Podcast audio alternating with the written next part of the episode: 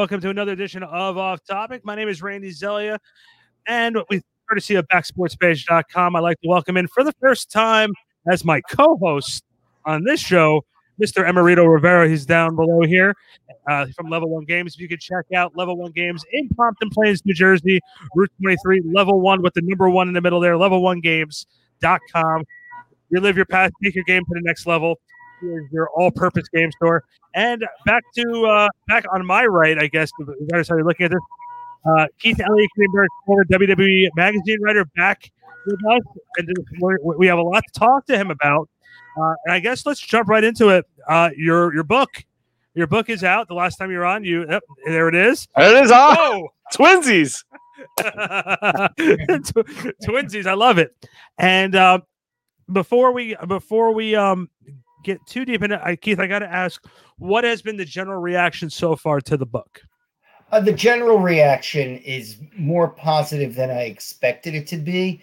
Um, I've written more than 30 books, so I'm accustomed to some people who don't like anything going on Amazon and ripping whatever they've read. Um, most of the reactions have been positive, and I'm going to say this, and this is the honest truth. Generally, I tell my friends, hey, you know, review my book and give it a couple of stars because I'm getting murdered over here.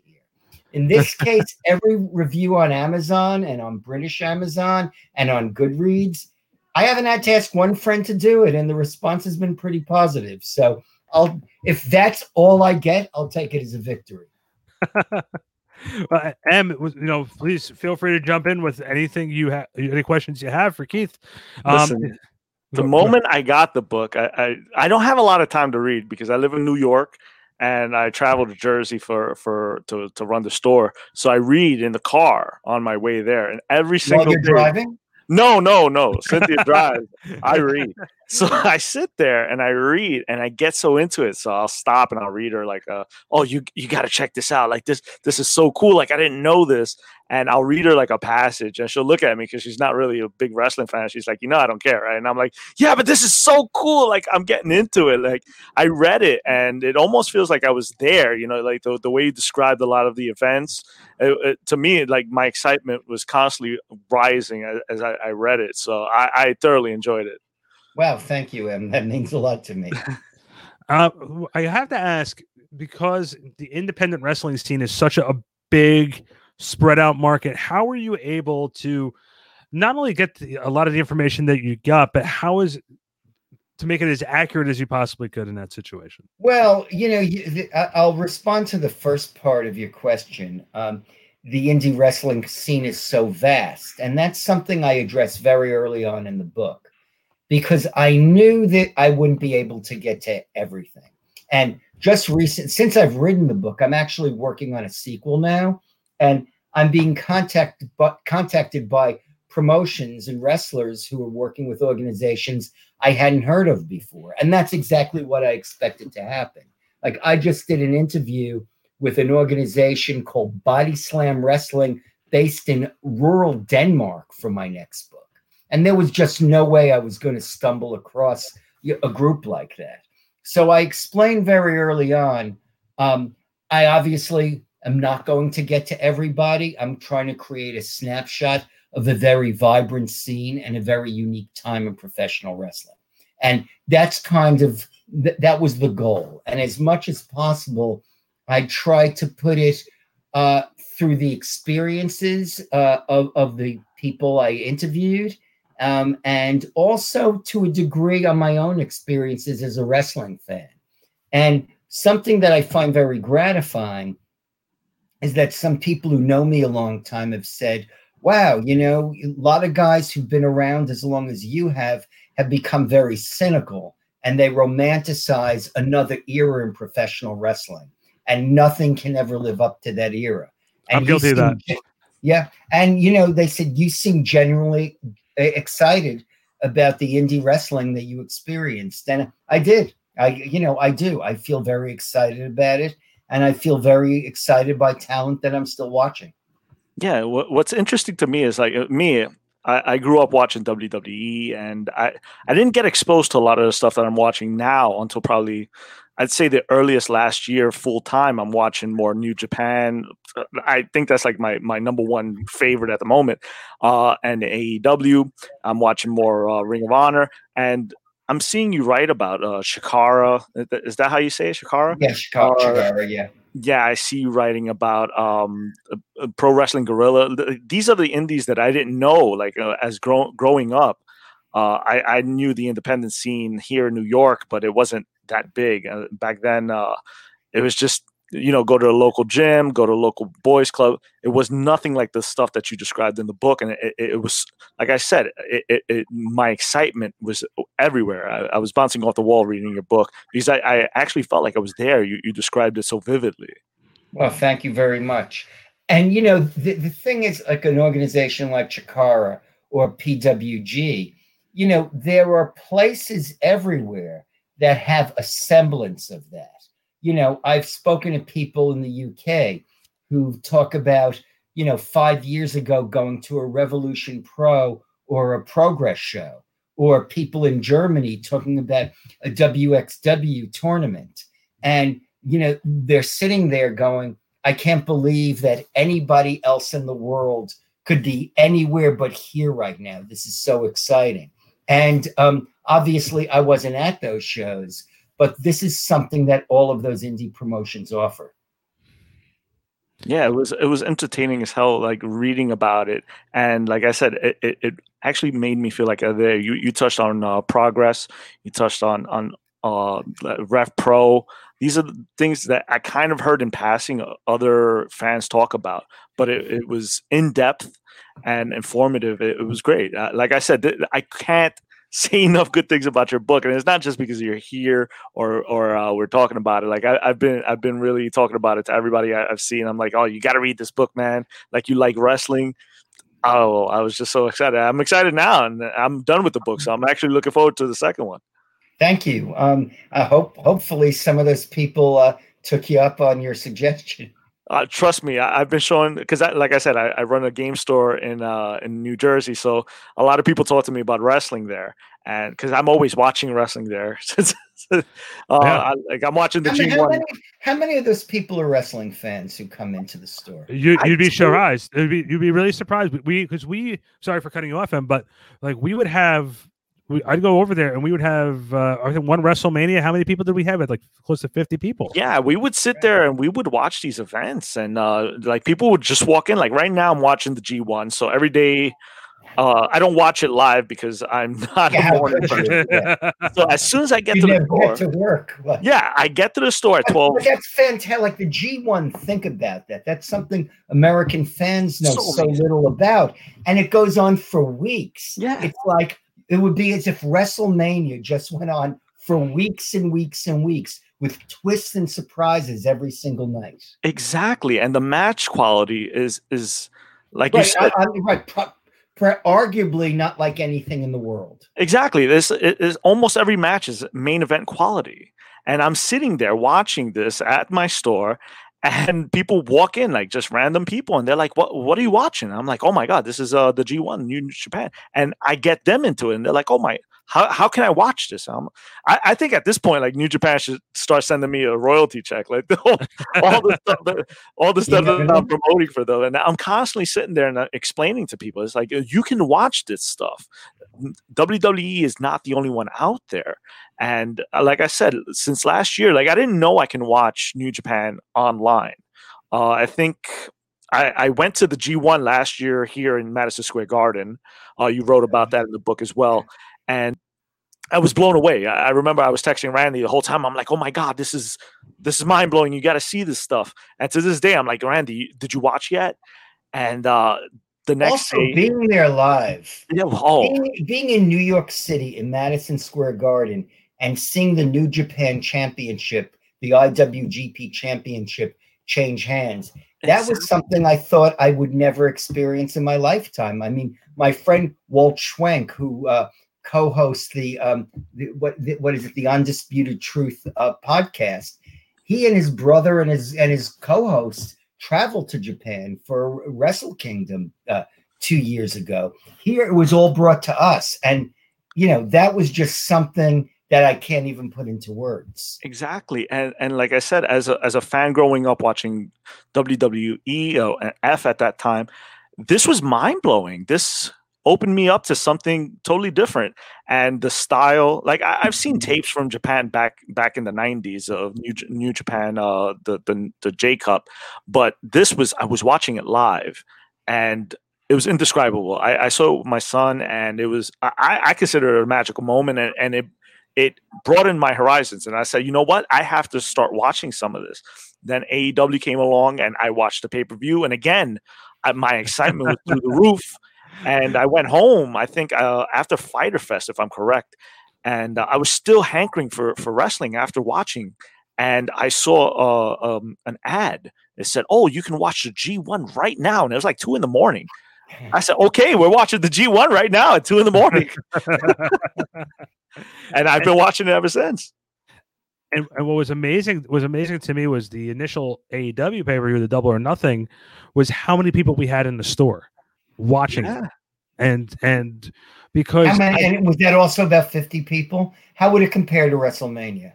I think uh, we enjoyed it way more than WrestleMania. uh, I- and well, But Oh, I'm yeah. saying that in terms of volume of people in the store. I think we had about twenty, about twenty. There's about twenty people there. About no, twenty. it was a, And a- you know, I, I've I've watched before uh, COVID nineteen. There's a bar in Midtown Manhattan that shows the AEW pay per views. um, I'd say you get about hundred fans in there, and they're all fans like we are. They mm-hmm. know who, all the characters are. Occasionally, someone will bring a friend or two who are not at, initiated, but everybody enjoys this. And you know, it, I never imagined that you could go into a bar and watch a wrestling show and be having intelligent discussions dissecting what you're seeing. And that the book that I wrote is for those kinds of fans. It's written for intelligent wrestling fans. You know, when I was growing up, there was a stigma attached with professional wrestling, and that's back in the 1960s. It was almost like there had to be something wrong with you.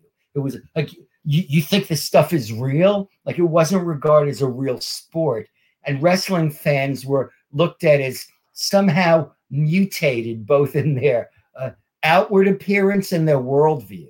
And you know, now the perception has changed, and this book was is written for the fans you're talking about, the people who come into your store, the people who are a, bit, a little bit curious, and also it doesn't have to be extreme. You can still watch WWE and watch G1. You can still go to an indie show. I'm going out to Indiana this weekend, and I'm going to see about a dozen promotions at the fairgrounds. That's oh, that's the collective that's uh, Game Changer Wrestling is putting on. But they're bringing in freelance wrestling out of Chicago, Black Label Wrestling out of Indiana, Absolute Intense Wrestling out of Cleveland, um, Shimmer Women's Wrestling. I mean, so this is going to be a gathering of the tribes. I'm kind of jealous that you tell me that, and I can't go. Well, you know, yeah. What what what time does your work shift end on? Thursday well, I, I have to ask though too, because Keith, you know, you wrote for WWE for for over twenty years. How frustrating is it, especially now, seeing the type of wrestling that is available, like G1, like AEW, like you know Impact Wrestling, which is trying its hardest to make a comeback from the situation they were in. Uh, from Ring of, Ring of Honor, but you you know you had to work for WWE magazine and you were doing stories on like cartoon type of characters like Eugene, like um Yes, but there was also Randy Macho Man Savage, and there, you know, there was also Bret Hitman Hart, and there was also Lance Storm, and there was also a young Chris Jericho, and there was Eddie Guerrero, and there was Dean Malenko, and you know, I'll mention his name. Chris Benoit was there, and you know, I saw, you know, Chyna turn into a character that w- invited great fascination. Um, you know, Lita and and Trish Stratus had had their classic matches. So in the midst of what's called cartoon wrestling, there were there were also some great athletes performing. Oh yeah, definitely. And that's what brought me into wrestling when I was a child. It wasn't the cartoons. It was guys like Shawn Michaels, guys like Bret Hart, guys that can go in the ring. That, that it always fascinated me. I think that, I think if you talk to uh, a lot of guys that that come into the store that's what they're drawn to. They're drawn to the yeah. the look, we're work. all, and somebody says that in the book. I mean, none of us would be here if we didn't drink, as they the the, the interview subject calls it, Vince's Kool Aid. yeah, And, and you know that's how we all got hooked. And there are people getting hooked right now on what they're watching in WWE. Maybe they're 11 or 12 years old. Maybe it's a lapsed fan who's spending time at home and has suddenly gotten very smitten by the Thunderdome. It's like, wow, what's this? You know, I mean, you know, NXT Takeover, they just put on a really good show. So it's not as if WWE is incapable of putting on, you know, a very riveting uh, presentation. It's just a different ty- type of presentation. Well, and it's funny too. You say that because, like Em said, there, some of the great wrestlers like Shawn Michaels, Bret Hart, you know, Ric Flair. Th- But then there was also characters like Mick Foley being able to do the Mankind, Dude Love, and Cactus Jack. Right. And that was in WWE where he had the freedom to do all of that.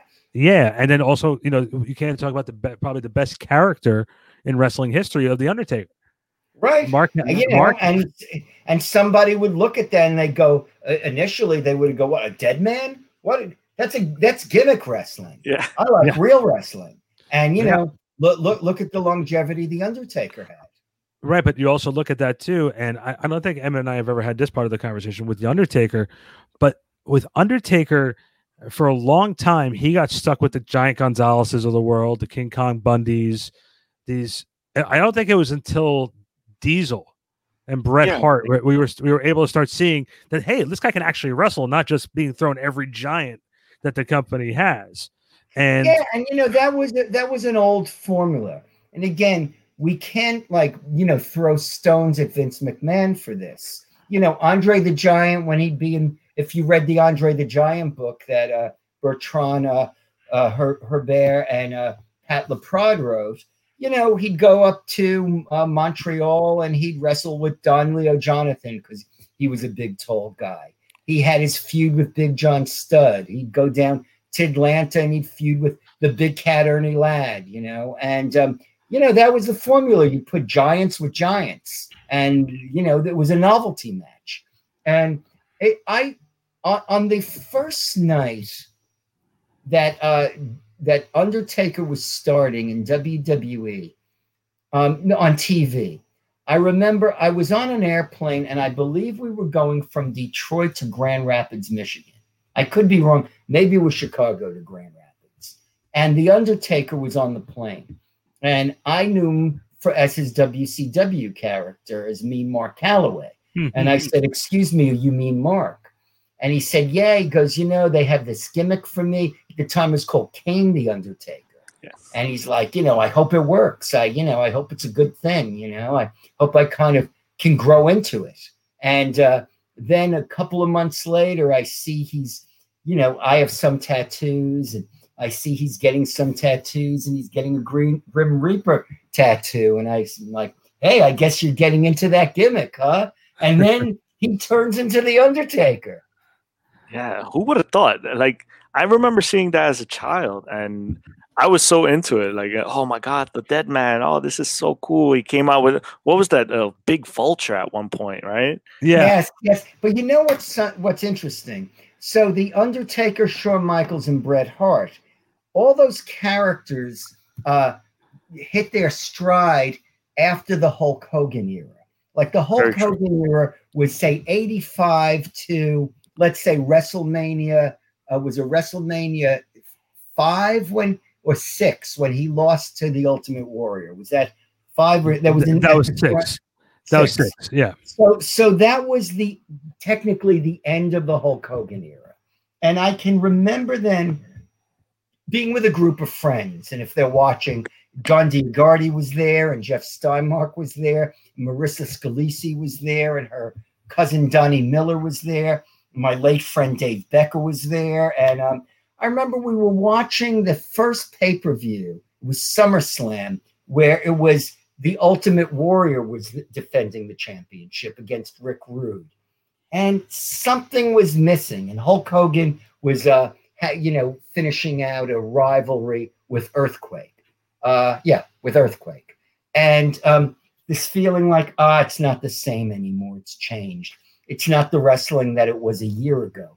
And I was completely unaware that there were all these other characters who were just, you know, establishing themselves. So now you meet people who are in their 30s, especially people who grew up in the United Kingdom when WWE really made a push over there in the early 90s. And they talk about Shawn and Bret and Undertaker. And to them, that is the same era as Hulk Hogan and Roddy Piper in Madison Square Garden. So somewhere there's a kid that's going to be talking about Kevin Owens and talking about Mustafa Ali and, you know, talking about Adam Cole and talking about Keith Lee. I mean, and talking about Johnny Gargano. I mean, you know, if your heart is open, wrestling goes into it and yeah. you, it never leaves you. It, really doesn't leave you. Like I've tried to give it up, and it finds me every time. well, one of the things I have to ask for your years worth, also working for the WWE magazine, um, one of the competitors, I guess, the uh, Pro Wrestling Illustrated used to put out the PWI and uh, 500, and they I, still do. Yeah, and they still do. And I just re- recently got the re- the most recent one, and, and, we wanted to ask your opinion on it, because um, I, I don't know what formula they could sort of use to decide who's number one. You'd be better off asking those guys. I was just on their podcast. They take it pretty seriously. Yeah, I, I, like I have to. We looked. Uh, Em and I were both talking about who the previous number ones over the last few years. Like Seth Rollins was last year, Kenny Omega was the year before, Okada and Jon Moxley was this, this year. year. Yeah.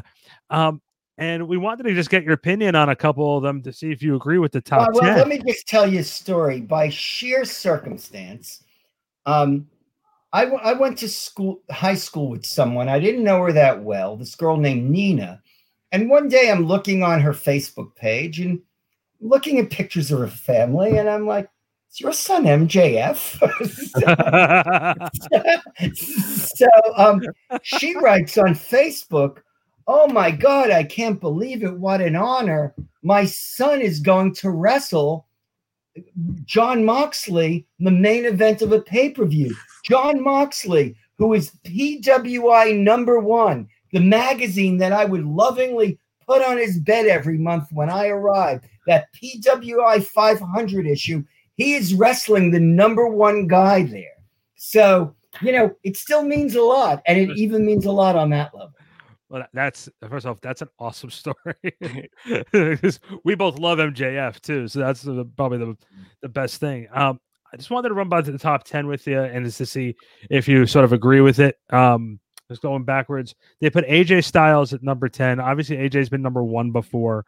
Um, your opinion on AJ Styles and is this? I mean, look, re- AJ AJ Styles is a guy whether it was a WWE Hall of Fame or a New Japan Hall of Fame or Wrestling Observer Hall of Fame, that's a guy who belongs there. And you know, he's 43 years old. He's the same age as Jeff Hardy, and he's he's pretty damn versatile. And I'd say, you know, he's risen to the occasion, even when he was in TNA during a time when it wasn't that when you know wasn't that well respected.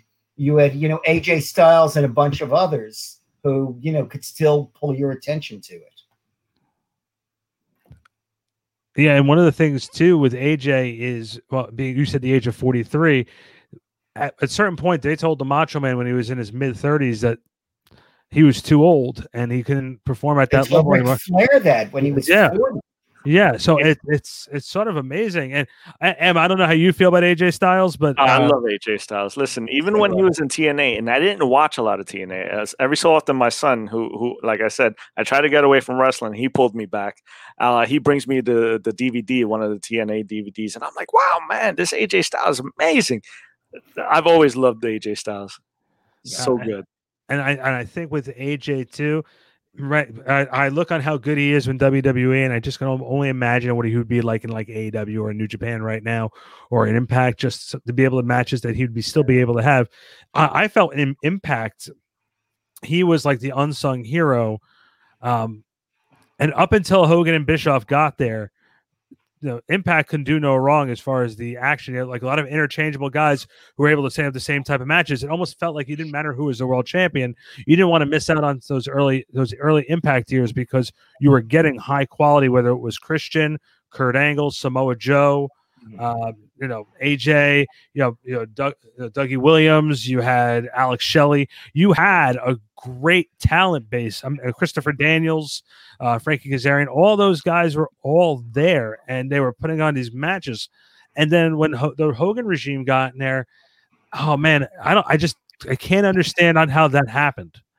And it, it's, it's, you don't want to blame Bischoff and Hogan, but at the same time, the proof is in the pudding. When they got there, that the whole thing sort of fell apart.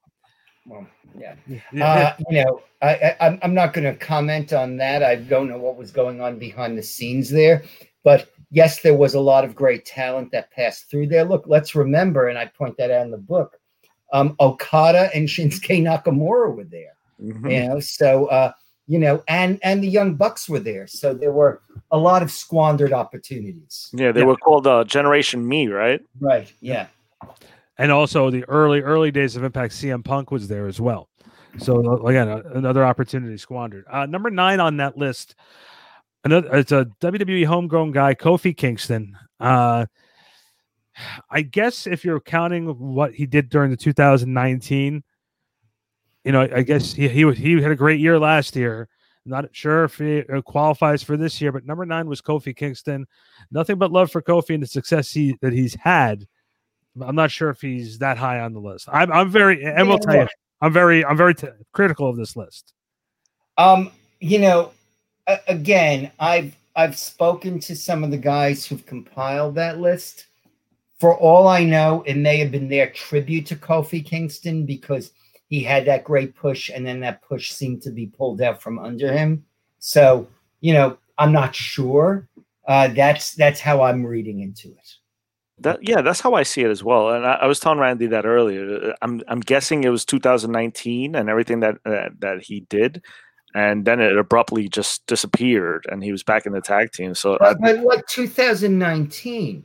Now I was in the press box at WrestleMania. Uh, what was it? 35 in at the New Jersey Met uh, MetLife Stadium, and um, that and there were reporters there from all over the world, not all of them wrestling people. And that was the one match that when Kofi pinned Daniel Bryan, the people in the press box jumped box jumped up and cheered. Yeah, because he he's like an everyday guy, you know. It's, it's not prototypical big man wrestler. He's he's but he's a great athlete. Exactly. And even if you're talking about gimmick stuff, the way he has traditionally managed to save himself uh, during Royal every Rumble. Royal Rumble. Yeah. So, um, you know, should he be number nine? You know, not for me to say, but I'm happy to see him getting, uh, you know, th- th- th- some prominence. Yeah, some recognition. Yeah. Well, I it's funny because when he got his opportunity to uh, win the championship, uh, I just heard a story on Bruce Pritchard's podcast a while ago, something similar to him what happened back in 92 when Vince was looking for a new champion after Flair, you know, after Savage lost the belt back to Flair, he was looking for somebody for a title holder, and there was a short list. And I think I told Em the story that um, Bruce told on his podcast that uh, the names they had on the list was Rick Martel and Tito Santana and Bret Hart to possibly be guys to beat Ric Flair. And when I heard that list, I was like, wow. And I said, it sort of feels like Kofi because Kofi had worked all this time, worked all this time, worked all this time, you sort of took him for granted because you never looked at him more as an intercontinental or U.S. And champion. look, at, at the time, Bret Hart was looked at largely as Same a way. wrestler. And yeah. I was in it was in Saskatchewan when Bret won the title, and I was writing for WWF magazine and realized there was no internet at the time. So you know, people often found out their news or details from reading wrestling magazines. And um, Pat Patterson came over to me and he said, "Watch this match between," and it was between Ric Flair and Bret Hart. And you know, you know, he didn't tell me why, but he told me to do it. And so I thought, I said, "Wow, is the title going to change hands?" I thought to myself, and it did. And it was in front of a crowd in a part of Canada where he'd wrestled with Stampede, and it was pretty cool to to witness. Yeah, no, and that's what I like, you know, and uh I think Kofi deserved to be there. Like I said, uh he's been there for how many years? At least uh, about 11 years, right? Yeah, something, something that around that around that number. Yeah, he's been there for a while, and never once did we expect that push. And then uh, Ali gets hurt. He, he gets inserted in, uh, does that that gauntlet match, and has a hell of a, a, a year, and has that that great rivalry with, with Daniel Bryan. So I think it's deserved. I mean, I think that's what they're going off of, and especially 2020 is a shortened year anyway. So Yeah, it's like, true. how much can you really glean from this year, where, where there's so, been so many stoppage, so much stoppage of wrestling? You you- you haven't watched it. So I think nu- who's number eight? Eight is let's see. Eight is Seth Rollins. yes. I mean, obviously he deserves to be. Yeah, he deserves to be there. I'm not a huge Seth Rollins fan, but he has done everything uh, the company has wanted Now, from. is, is it that you're not a huge Seth Rollins fan, or is that you don't like the way Seth Rollins' character is been is being portrayed? I would say, the, yeah, yeah, I would ahead. say the, the, the character, how he he's been portrayed, some of the things he's done on on, on uh, social media haven't really rubbed me the, the right way as a fan. But his ring work, I, I can't sit there and take that away from him. The, the, the man is amazing between those ropes. I cannot take that away from him. And will I watch a match with him? Definitely will watch. And, and and it's funny too. Uh, one of the things we say on our AEW podcast that we do, presentation is everything. If you present the character the right way, he's going to be over with you. If he if you present him in a way where it's hokey, you're not going to be able to. It's not going to be able to really come out the right way. Seth, in my eyes, look, it's stale to me. I, something needs to. Maybe he needs to go to SmackDown, or maybe maybe even a break. You know, he's going to be taking a break coming up with uh with his uh, fiance having a baby. Yeah. So No, but you know what? What I didn't like was that he was a, a, a face while while online he came off as as heelish. Mhm. So it's uh, I I think that's what rubbed me the wrong way. It's like, hey man, stay stay in character. You know, I don't know. yeah, i- i- if you're if you're if you're if you're face on if you're face on TV, face on, be a face online. You know that's I, I got you. I got you. Yeah, but that was my issue. with- And then we have Cody at number seven. Mhm. And uh, yeah, uh, like like I was telling Randy, I, I can't argue with this list too much because all if you go by by what they say and that's win loss record, uh, match quality, and all these things, I, I honestly can't sit there and, and Well, I, I also think that Cody would be worthy just because of the significant role he's played in um, the formation of AEW.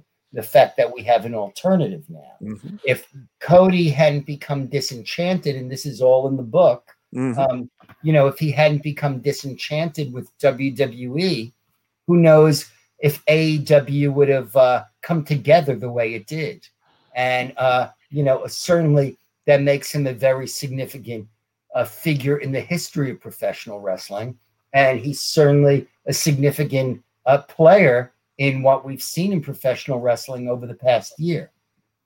no, and, and one and one other thing with Cody too is after AEW was formed, you look at the matches he had with names that we had never really had heard of. Uh, His first opening match on Dynamite with Sammy Guevara, his his uh, Fighter Fest match with Darby Allin, all matches that uh, put that talent that we the that a lot of the national audience didn't know on the map, and they actually and are and, and, hi- and his match with Brodie Lee, you know, for the for the T, where he lost the TNT championship to Brodie Lee. And you know, here's Brodie Lee, who we knew as Luke Harper, a supporting player, and um, you know, in the in the Wyatt family.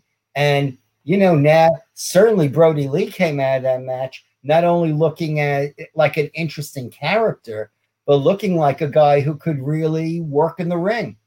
Yeah, he, he put him over hard. I mean, I, I think Cody got off one punch and then just uh, took all the bumps after Yeah. that. It was very good TV. Yeah, but, but you know, and not to get too off topic here, Keith, but I, I wanted to get your take also with something that AEW has done, which I know Em and I have both gone back and forth with. It's certain wrestlers like the way uh, Lance Archer and Brian Cage have sort of come in and we'll get back to the list in a second. I apologize for uh, going off topic with it, but um, those those like guys like that who have come in, got that initial big push, then sort of took a big loss, and then sort of got lost in the shuffle. Guys like Brian Cage, Lance Archer, just to name a few. Well, well are they lost? Are they lost in the shuffle? Uh, you know, will we come back to them? You know, Lance Archer also, you know, was diagnosed with COVID nineteen. We have to, you know, look at every. This is my next book is about, you know, wrestling in the age of the coronavirus. You know every the the outside world inserts itself into the make believe world of wrestling constantly now because you know you can only escape so much when there's a pandemic in the arena and outside the arena. And that's one of the things that i, I constantly tell the guys. It's like because w- we as fans we're, we're going to see it one way and we're always going to complain this guy is like that but it, the, we're in a global pandemic. We've never seen anything yes, like we've this. never seen. And think about Lance Archer won the battle royal. He won a title shot at Jon Moxley's AEW championship, and because he had to quarantine, we got Eddie Kingston, and that was pretty cool. It was fun, yeah. It yeah. was great TV. Yeah. yeah, yeah. Oh, I think from from the perspective I'm showing was they built Lance Archer to come in and they put him right in the finals with Cody of that TNT championship. And they built him up as a monster. They built him up as a guy who doesn't look like he can lose. He lost, and then the only time we really saw him back on t- on regular TV, not AEW Dark, but we saw him again losing to I'm sorry, he beat Joey Janela on pay per view, and then that was or during Fighter Fest. I apologize during one of the nights of Fighter Fest, and then we really didn't see much of him. We heard, saw Jake come out and do promos with him, putting people through ceilings, but we didn't really see him in a real match. Right. Until- and, and, and look, you know, I don't think he had his time and now he's buried. I, I, you know, like look at a guy like Joey Janela. We mentioned Joey Janela, and you know, Joey Janela is all the way through through the book. My yeah. book here that I'm that I, that I want to promote. But um, you know, Joey Janela, he uh you know, at times it's felt like he was a little bit lost in in, in AEW. I mean, that's a guy who yeah, yeah he goes um, when you see him on indie shows. Still, you go these GCW shows, and he's a superstar. He's Hulk Hogan in 1985 on those shows, and uh, you know now he has that partnership with Sonny Kiss, and uh, him and Jericho just had a really cool you know, they, they just had that tag team match and they had a really cool exchange. And, um, you know, it's just because someone might take a back role for a while doesn't mean they're buried and the company has moved past them. Agree. No, that's, that, that's, that's fair. Now, uh, let's go back to the list. Uh, number six uh, and number five from New Japan, which made, by the way, I'm very happy. Uh, was number six was Okada. Mm. Again, well deserved. Right, and we saw him win the title in Madison Square Garden. Yeah, exactly. And he's, and, and, and, and he's great. And I believe what wasn't it a record? It was a record for him. I, I can't remember the number of times he won that championship. I think it was either five, five or six. Yeah, somewhere. yeah. You and, know, and that, that IWGP, you know, World Heavyweight Championship is a major championship. Yeah, and so I think not like yeah, go ahead. I, I, think that was the first time it was uh it actually changed hands outside of Japan. Outside of Japan, and right? what, what that, that's quite historic. What a better place to do it than uh, Madison Square Garden. Yes. Uh, then number five was Naito. Naito, yes, right? Who's the current champion again? Yep. Double champ. Yeah, yeah. And, and this uh, is. I'm sorry. Go, yeah, ahead. go ahead. No, it's what no, saying. This it, was, it was five times. Five, five times. times that, right? uh, okay. Yeah. Go ahead. I'm sorry. And, and, this is the one where it got me angry. Number four was Drew McIntyre. And again, I understand beat Brock Lesnar this year, won the Royal Rumble. I get it. But there's still a lot of people who look at McIntyre as the the chosen one and the one who, you know, couldn't you make know, and, and, and, and every era has this. Now, we are not living in real times. So we don't know how the fans would have reacted when McIntyre won the championship from from Brock Lesnar. Um, would the fans have blown the roof off? Well, there was no roof because it would have been an outdoor show. But you know, would the fans have gone crazy? Uh, you know, would McIntyre be treated like the chosen one, or would he fall into the same rut that John Cena and Roman Reigns did when the company anointed them and the fans decided, great, now we have a new baby face to hate? We can't really know that because you know there are, there's not a live crowd.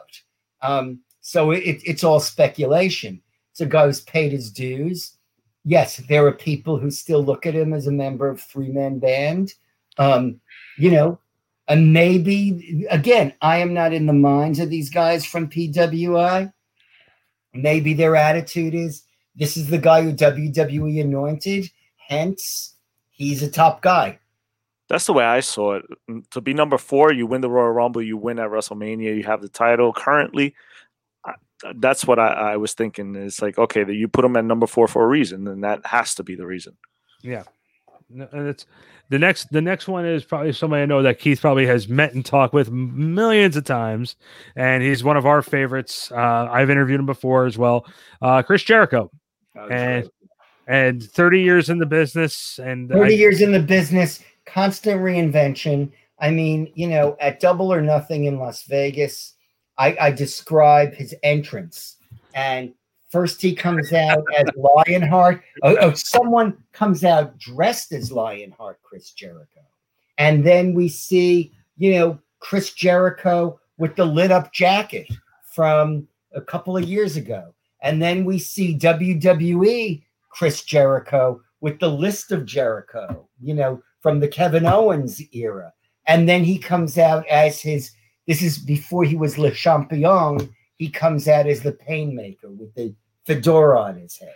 And, you know, that, that, and he's, he has had other phases in his vast career. So this is a man who constantly reinvents himself. And again, when AEW started and they went on TNT, they needed somebody who the fans had recognized who the, the fans instantly recognized, but was still vibrant. And I, as I explain in the epilogue of the book, Jericho, who obviously has a lot of say about the character he portrays, did not surround himself with WWE has-beens. And maybe this is a difference between what would have happened in TNA during, say, the the, the, era you referred to before yeah. He has a very youthful Sammy Guevara there and proud and powerful. Santana and Ortiz were there. And yes, Jake Hager, who was Jack Swagger in WWE, but Jake Hager, with his MMA background and knowledge, seems like a real enforcer. And uh, so this is, they get the rub from Jericho, and Jericho gets the rub from them. Yeah, and I read that. I, I actually finished a book to, today this morning and I, and I that was still fresh in my memory that, that you said all of that and it was so cool because like I said I saw double or nothing but here like reading the book and you describing it it brought me back to that moment when when he came out and he was he was the painmaker after seeing his his previous gimmicks and I was so thrilled. And, and like I said, it, it kind of made me want to go watch it again. You know, if I had yeah. time, I would probably put it on later on. You know, it's funny you say that. Even when I've read the book, it's made me want to watch Double or Nothing and G1. It's particularly some of the um, preliminary G1 matches. Oh, yeah. You know, I'd like to study those a little bit more now yeah. that I'm not there. Yeah, well, and, Go ahead. I'm so sorry. Oh, I'm sorry. And, and Em, Em and I, Em is trying to get me more involved with New Japan. My my my biggest issue is time. And one of the things that I I was able to watch, we show me the match with Jeff Cobb. And uh, Jeff Cobb and Ibushi, right? Yeah, Jeff Cobb, Jeff Cobb and Ibushi, and yeah. was one of the what I found very interesting is I only was exposed to Jeff Cobb when he made the one appearance on AEW, and being able to see a a big man like that move the way he was moving. And like usually when you have a big man versus a little man, the story's already there. You just you just write out the story. But watching Cobb be able to move like that was was like wow. And then he also showed me uh, Jay White and Will Ospreay, who I think I've seen Ospreay before. He's absolutely amazing. I think I think he might be the best talent not on American pound television. For pound talent. Yeah, I, I, think that that's that's a good argument. Yeah, I, got I- big. Uh, Yeah, it's, uh, huge. And I think again, one of the best athletes not seen on American television. Yeah, I think uh, uh, you the crowd misses out on some of this great action because we're having to watch other nonsense on television. But you you start wondering why it can't be out there more, and with Well, especially look, with I mean, I, I spoke to Jeff Cobb a couple of weeks ago for the book I'm researching now. You know, every promotion has attempted to sign uh, Jeff Cobb. I don't think he was jiving me when he was telling me that. Um, you know, I believe he'll probably end up with New Japan. Uh, that's the place that seemed to mean the most to him. Uh, does that mean he can make forays into Ring of Honor and um, AEW? Hopefully, it does. Um, but you know, I I found myself wondering, well, what would Jeff Cobb be in WWE? And you know, you look you look at a guy like Keith Lee. You know, this the script has yet to be written. You know, will Keith Lee be one of those iconic characters in WWE, or have Keith, uh, are Keith Lee's best times in, in the company times he had in NXT? We don't really know. Yeah, and, and I- I think it would be a shame if, if they spoil that. I mean, Keith Lee Yeah, is one. so good, Keith. He really is. Uh, I really hope that they don't drop the ball on And that. he's a big guy, and I would hope that you know that combined with his talents and his charisma, Exactly. that he would just get the monster push eventually. Yeah, and and that's one of the things, and, and he has the charisma and he has Yeah. the ability, and, and Yeah. I just hope that they they they write something spectacular for him because that that's a dude that deserves it. Yeah. the uh, the last two on the list were number two is Adam Cole. Mhm. uh, which he is a spectacular talent. Uh, one one talent that he seems he seems to be more comfortable in the NXT role, and he's made it in many interviews that he did not want to be called up to the main roster. Would like to stay down in NXT. Um, your your take on what NXT? I mean, that's a guy. Yeah. He pers- all the good things about NXT, you know, uh, is embodied in Adam Cole. And you know, we talk about guys like Keith Lee and Nakamura, and for that matter, Drew McIntyre, guys who just, you know, Bobby Roode, guys who just put on these great matches in, um, you know, NXT. And Adam Cole is the consummate NXT wrestler, and um, this is certainly a golden era in NXT, even though some people may say, well, it's not the same since they've gotten on TV on USA on, on Wednesday nights and they're competing. Uh, when, you know, wrestling historians look back at this period, um, you know, what we're watching now on NXT will be part of the, the golden era of a few years ago. And Adam Cole will be pretty close to the top of that list. Exactly. So I, I thought definitely he deserved this uh, the number two spot. I mean, he was he was champion for what a, a good year, right? Yeah. Uh, he's done it all down in NXT, so I, I, he he deserved it, in my opinion. And, And then number one, of course, is Moxley. Exactly. And Which- you know, yeah, go ahead, Randy.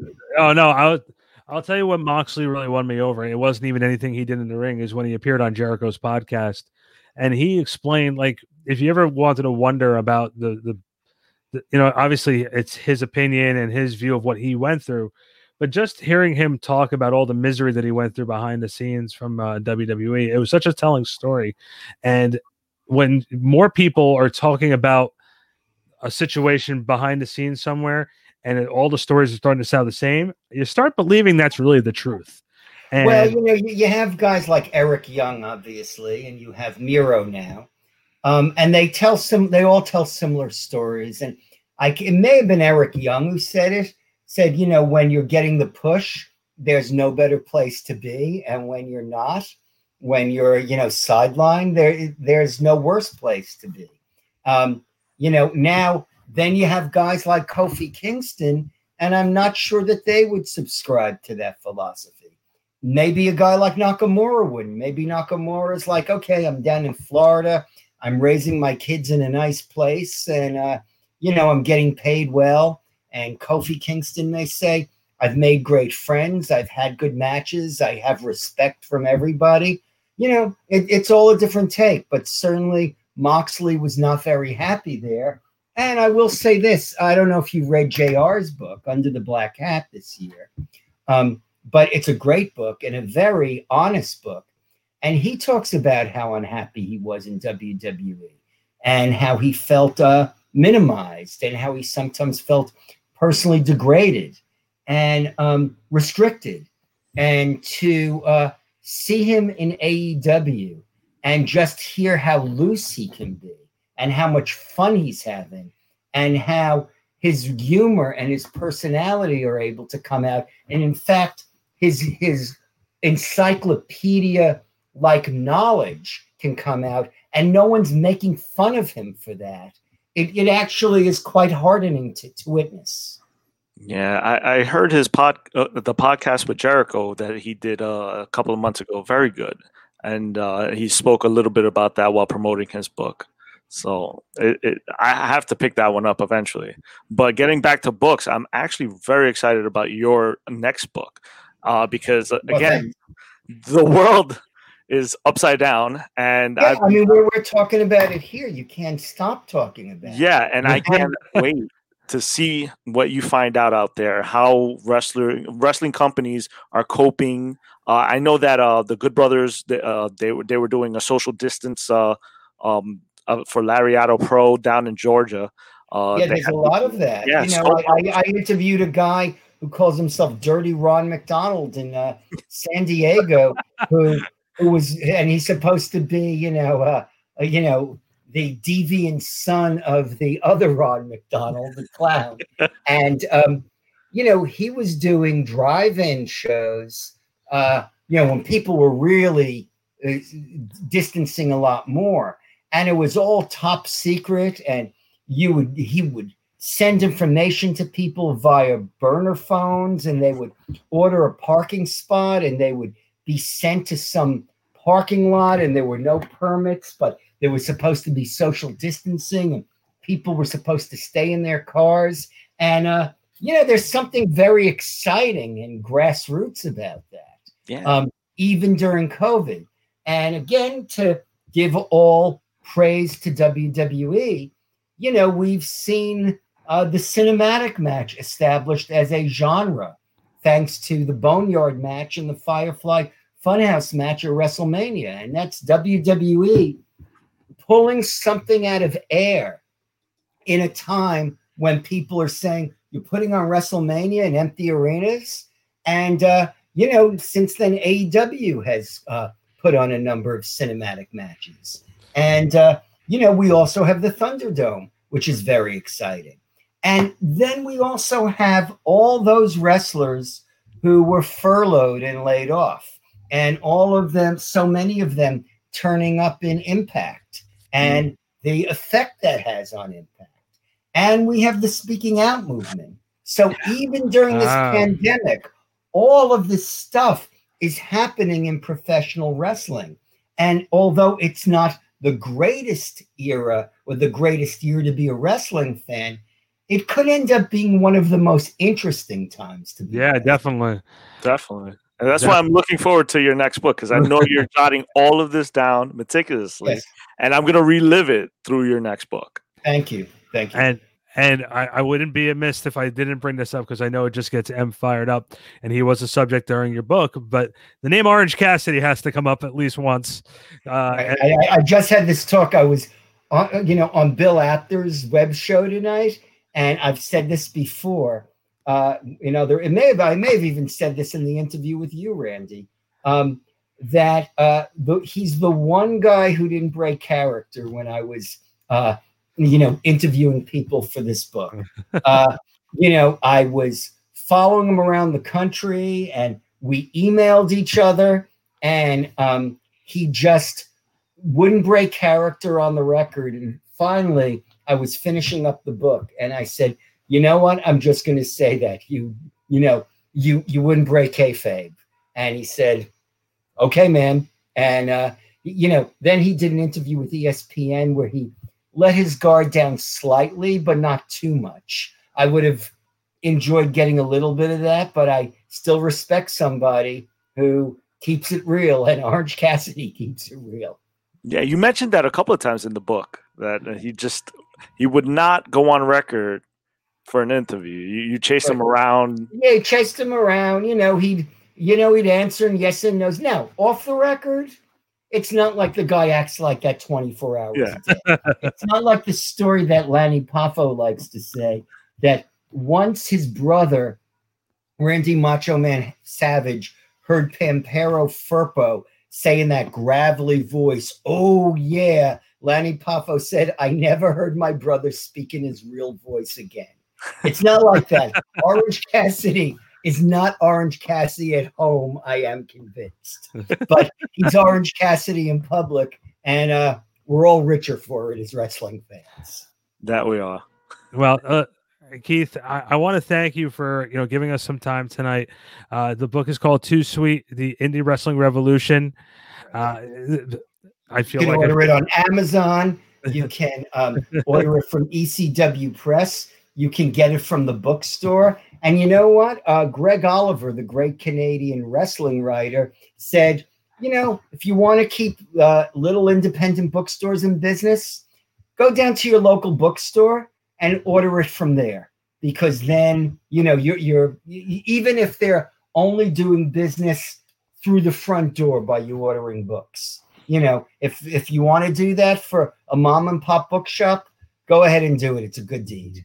Yeah, support the the mom and pop bookstores and, Yeah. and video game stores. I mean, Yeah. just throw that And who knows? Maybe I'll come down to your video game. Oh, I would love that. Books.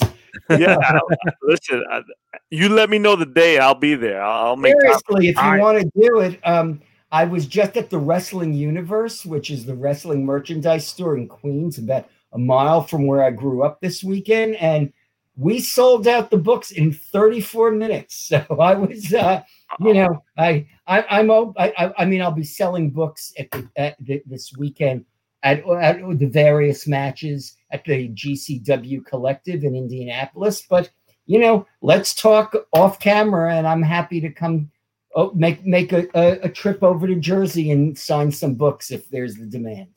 Yeah, definitely. oh, that'd be there's amazing. people- yeah. there's people that would love to to talk about the book with you. Like I said, there's people that they constantly ask me, "Hey, what are you reading? Uh, is it good?" And I'm like, "Oh my god, it's great!" Like, Okay. I mean, if people want me to do some a signing there and sell a couple of books and chat with them about the book, and we keep the proper social distance and everyone stays safe and healthy, I'm happy to come. all right, maybe we could set that up. All right. Well, Keith, real quick, would you let everybody know on social media where they can find you? Yes. Um, once again, I'll show the, the book. Keith, you could see my name, Keith Elliot Greenberg. You can find me on Facebook and on Instagram as Keith Elliot Greenberg and on Twitter as Keith E. Greenberg. And you can find me there. And uh, I, I answer a lot of uh, private messages. And if anybody has a good story for me about uh, what's going on in their experience in on the wrestling scene during this uh, very unusual year, you know, reach out to me too, and who knows, maybe you'll end up in my next book. That's awesome, Keith. Thank you so much for the time. I really appreciate it tonight, and uh, we'll definitely be catching up with you soon. Okay, man. Thank and you. thank I you. really appreciate you bringing me on. And Thanks, thank you for for writing such a great book. Uh, I, I Thank you. really I- I- and thank you for putting me over. Hold on one second, Keith. Check out Off Topic later on uh, this week on Friday. I'll be back with Jeff Coffin of the Dave Matthews Band. He and I will be uh, talking about being on tour, the life of a musician on the road. Check it out. Until then, this is Randy Zay with Off Topic.